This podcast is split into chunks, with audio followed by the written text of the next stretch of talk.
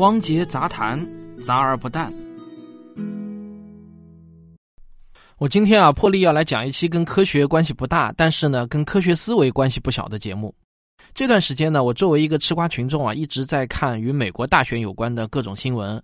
我能看到各种互相矛盾的新闻，还有啊针锋相对的观点。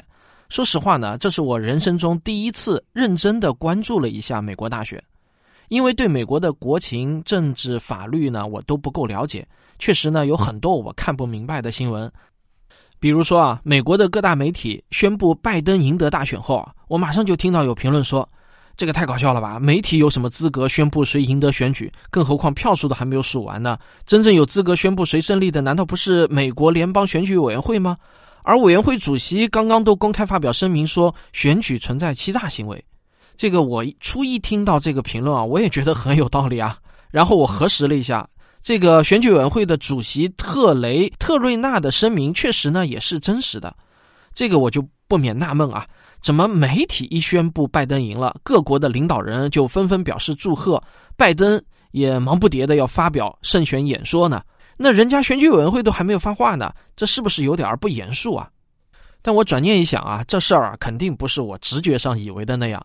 我们这些吃瓜群众呢都能想到的问题，难道各国的领导人他们还想不到吗？我想这里面呢肯定是有原因的。虽然我过去啊很少看美国政治和历史方面的书。但科学思维呢，同样可以帮助我快速的找出真相。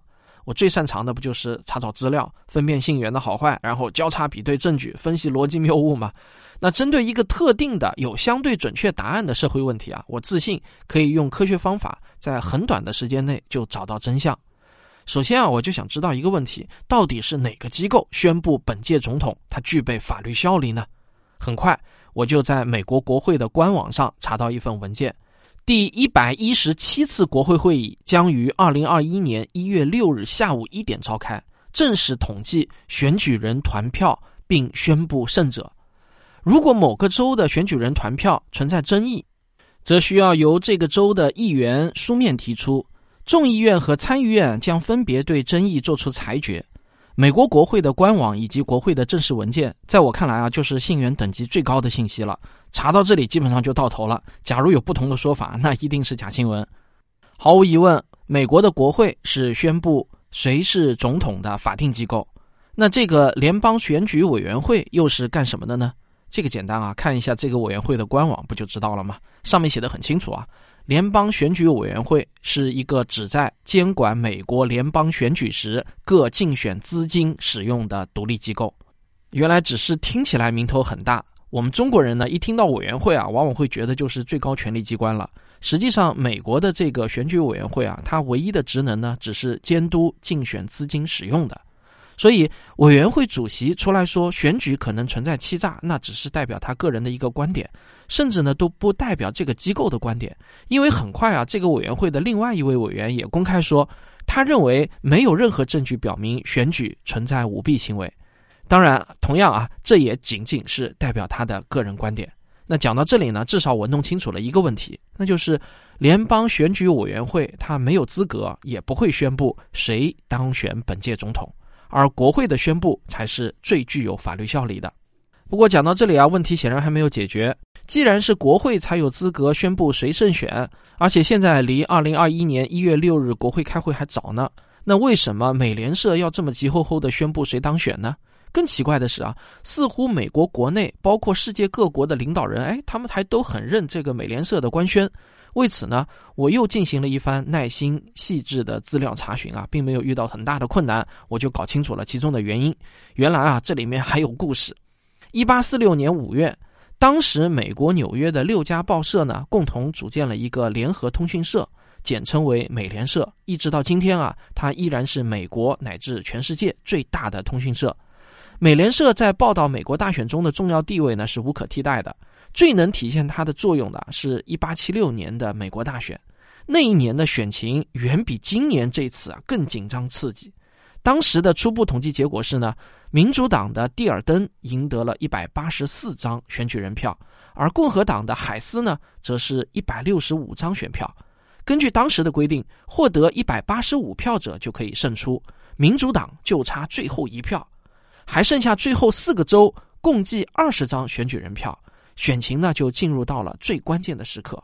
那一年的两党啊，那可谓是势不两立，剑拔弩张。共和党呢就指责南方的民主党打手用暴力威胁选民，而民主党则指责共和党在计票的时候呢耍花样。就是在这种异常复杂混乱的选情下，美国人民是迫切的需要准确的消息啊。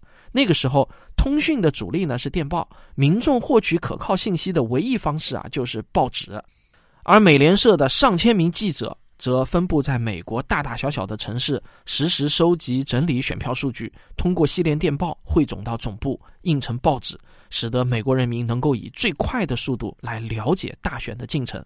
可以说啊，美联社从一八四六年成立以来，就对美国的大选发挥着极其重要的作用。在之后的一百多年中，美国人民呢就渐渐的养成了一个习惯啊，要了解大选的选情，那关注美联社的消息就是最准确的消息了。而美联社也确实没有让美国人民失望，它总是能带来最及时、准确的信息。在所有有关大选的信息中，那所有人最关心的当然就是谁会是下一届美国总统嘛。美联社当然也会把这条消息看作是所有大选报道中最为至关重要的一条消息。在英语中呢，还有一个专门的词组啊，来描述谁当选总统的这条消息。这个词呢，就是 call race。美联社通过自己的消息渠道，一旦对谁当选下一届总统觉得有把握了，他就会 call race。从一八四六年美联社成立至今，只要美联社 call race 了，还从未出过错。它的准确率呢，达到了惊人的百分之一百。所以啊，我很难找到一个同等含义的中文词来描述这个概念。如果翻译为美联社预测下届总统是啊，那就和普通的自媒体拉不开档次了。但如果我翻译为美联社宣布下届总统是啊，这又显得没有法理依据。美联社不能取代国会的法律地位。那听我讲到这里呢，或许有一些对美国大选比较熟悉的朋友啊，会提出两千年的那次大选，因为有很多网传的说法，说美联社在历史上的唯一一次翻车事件啊，就是两千年的那次大选。其实呢，这是一个广泛的误解啊。那次报道反倒是恰恰证明了美联社在 call race 这件事情上啊有多谨慎。我给你讲讲两千年十一月七日晚上的准确经过。这仅仅是二十年前的事情啊。通过当时的历史新闻来还原事件的真相，这个呢并不算难。二零零零年十一月七日美东时间晚上七点五十分，美国全国广播公司，也就是 NBC 第一个 call race。他的结论呢是戈尔赢得选举，但是作为美国人最信任的美联社啊，他一直就没有正式的 call race。美联社用的词呢是推算，就是他们很谨慎的使用了 projection 这个词啊，来表示戈尔很有可能赢得佛罗里达州。那当时的情况呢，就是谁赢得佛州，谁就相当于赢得了大选。两个小时之后，到了晚上九点五十五分，NBC 收回了他的 call race。紧接着呢，美联社也收回了他的 projection。到了第二天的凌晨两点十六分，福克斯新闻频道又 chorus 了。他说小布什赢下了佛州。然后在接下去的四分钟之内，美国的各大新闻机构，包括 NBC、CBS、CNN 和 ABC，同时都 projection 小布什在佛州获胜。但这个时候呢，只有美联社说佛州的结果太接近，我们无法宣布获胜者。在听到美联社的表态后啊，各大新闻机构那是一阵的忙乱。到了凌晨四点，所有的电视台又宣布无法确认布什获胜。你看啊，在美国大选的选情这件事情上，美联社就是有这么强的公信力。那后面发生的事情啊，可能大家都知道了。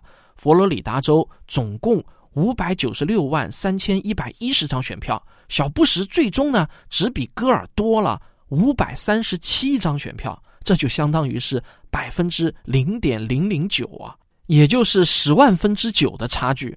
那再后来啊，官司呢就一直打到了最高法院才解决争议。所以说啊，美联社 call race 的这个公信力啊，它不是法律赋予的，而是一百七十多年来通过他们自己百分之一百的准确率给建立起来的。这就是为什么美联社一旦 call race 了，各国的领导人呢都会纷纷发贺电的原因。美联社今年的决策编辑叫斯蒂芬·奥兰马赫。我查到他在早几个月前接受《君子》杂志采访时说的一段话，他是这么说的：“我们必须确定、肯定以及一定的情况下，才会宣布这个候选人已经赢了。我们不是推算出他会赢，我们也不是预测他会赢，我们说的不是可能谁会赢，我们是正式宣布谁赢了。用最简单的话来说，一旦我们得出结论，认为落后的候选人无法赶上领先者，我们就宣布胜利者。要做到这一点，我们必须在宣布结果时获取我们所掌握的每一条信息，而且这一切都要在选举日之前很久就开始。有一些州设立了一个门槛儿，将触发自动撤销或者重新计票。例如，在密歇根州，如果候选人以少于两千票的优势获胜。就会触发重新计票。如果编剧落在这个区间内，美联社就不会宣布那里的结果。如果竞选结果很接近，但没有达到该州重新计票的门槛，美联社就会考虑其他因素，比如邮寄投票中仍然悬而未决的选票数量，以及该州是否处于摇摆不定的状态。对于每一个美联社做出的州或者县的预测，我们都会将结果交给高层编辑团队。当宣布总统竞选的获胜者时，美联社执行编辑还将在正式公告发布之前进行最后的电话会议。美联社的目标是不惜一切代价追求准确性。我们明白这个国家正在发生什么，我们也明白人们可能不再像以前那样对我们的机构抱有信心。我们致力于在选举中向他们提供准确的信息。如果这意味着我们必须等待，如果这意味着我们做不了第一，那完全没有问题。好了，听到我讲到这里啊，对于下届美国总统会是谁，我相信呢，你应该有了一个自己的判断。至于美联社会不会打破它一百七十多年的金身啊，就是金子做的身体啊，金身，而今年出现历史上首次真正的翻车事件，它的可能性有多大呢？这个呢，你不要问我啊，大家自己考虑就行了。我只负责给你一些准确的事实作为参考。最后呢，我想送给大家一句我自己编的金句，叫“事实需要信源，观点需要论据”。只要我们能牢牢地把握上面这两条原则，就能看清这个纷繁复杂的世界，从海量的资讯中分辨出什么是真，什么是假。好了，这就是本期的汪杰杂谈。那接下去呢，我还有一个小小的广而告之要告诉大家，这次活动呢是在微信小程序“科学声音”中进行。可能你印象中的双十一呢，都是跟什么大促销啊、满减优惠这些有关，但我们这次搞的双十一活动啊，它不仅仅是一次促销，因为我们还特别加入了公益购的活动。那什么是公益购呢？我给大家大致介绍一下我们这次活动啊，有两个重点。第一呢，我们的部分热门课程啊，优惠是五折起。如果你一直在等待双十一可以优惠购买我们的课程，那现在就可以出手了。一年大概就这么一次吧。第二呢，我们设置了一个公益购的活动专区，我们会把不少于百分之五十的收入以科普图书的形式直接捐赠给需要的学校，让那里的孩子也能读到优质的科普书啊！当然是我们科学声音自己出的那些优质的科普书。举一个例子啊，也就是说，如果您以九十九元的价格购买了我们的新节目《真假世界未解之谜》第五季，那么。将有至少五十元的钱会变成科普图书，直接送到学校里，送到孩子们的手中。很多我们的老听众呢都知道，我们其实啊一直在坚持做中小学科学课件的内容，而且都是完全免费提供给师生们下载的，这是一个公益项目。那长期以来啊，我们接触了很多学校和科学老师，他们给我们反馈了很多在科学课教学中的困难。其中令我们印象最深刻的呢，是这些学校缺少优质的、时效性强的科普书籍。很多孩子对科学啊都非常的感兴趣，也非常的渴望了解科学知识，但是他们在离开课堂之后呢，却没有更多的途径阅读到优质的科普图书，这难免啊就令我们感到遗憾。所以我们最终选择了开启这次公益购活动，给这些学校和师生们送科普书籍，还有各种配套的教学资源。我们这次呢是点对点的直接递送啊，不是通过第三方来捐赠啊，因为现在在我们的数据库中呢，已经有海量的学校的科学老师，还有学校的校长跟我们直接就是挂上钩的。大家可以在我们科学声音公益学院的官网，也就是二九二九四点 com 上，可以看到啊很多与我们有联系的学校。我们的目的呢，也是希望这次参与公益购的用户啊，你们的钱能够实实在在的变成我们的科学教育资源，来滋养我们的下一代人。讲到这里呢，可能会有很多人感到奇怪啊。有些人可能会问我们，为什么要选在双十一这样的一个啊全民购物节来做公益呢？但我们觉得啊，孩子们的需要是时时刻刻的，公益呢是不分淡季和旺季的。早一天送出爱心，就早一天有孩子可以获益。我想啊，在你购买了自己喜欢的课程之后，如果还能为远方的某个孩子送去科学思维的启蒙。那您的这次消费，它的意义呢，就变得不同寻常了。我经常用一句话来勉励自己，那就是一个人拥有科学思维，能够改变他自己的人生；而一群人拥有科学思维，改变的则是中华民族的未来。那如果你有类似的理想，如果你听完之后也想和科学声音一起支持这些孩子们，可以在微信小程序中搜索“科学声音”来参与我们的公益购活动。那如果您对我们的活动还有什么疑问，也可以添加我们的客服微信，柯小云的微信是幺幺五三五八零零七七，你可以跟他了解更多的详情。好，最后再次感谢您对我们科学声音的支持，咱们下期再见。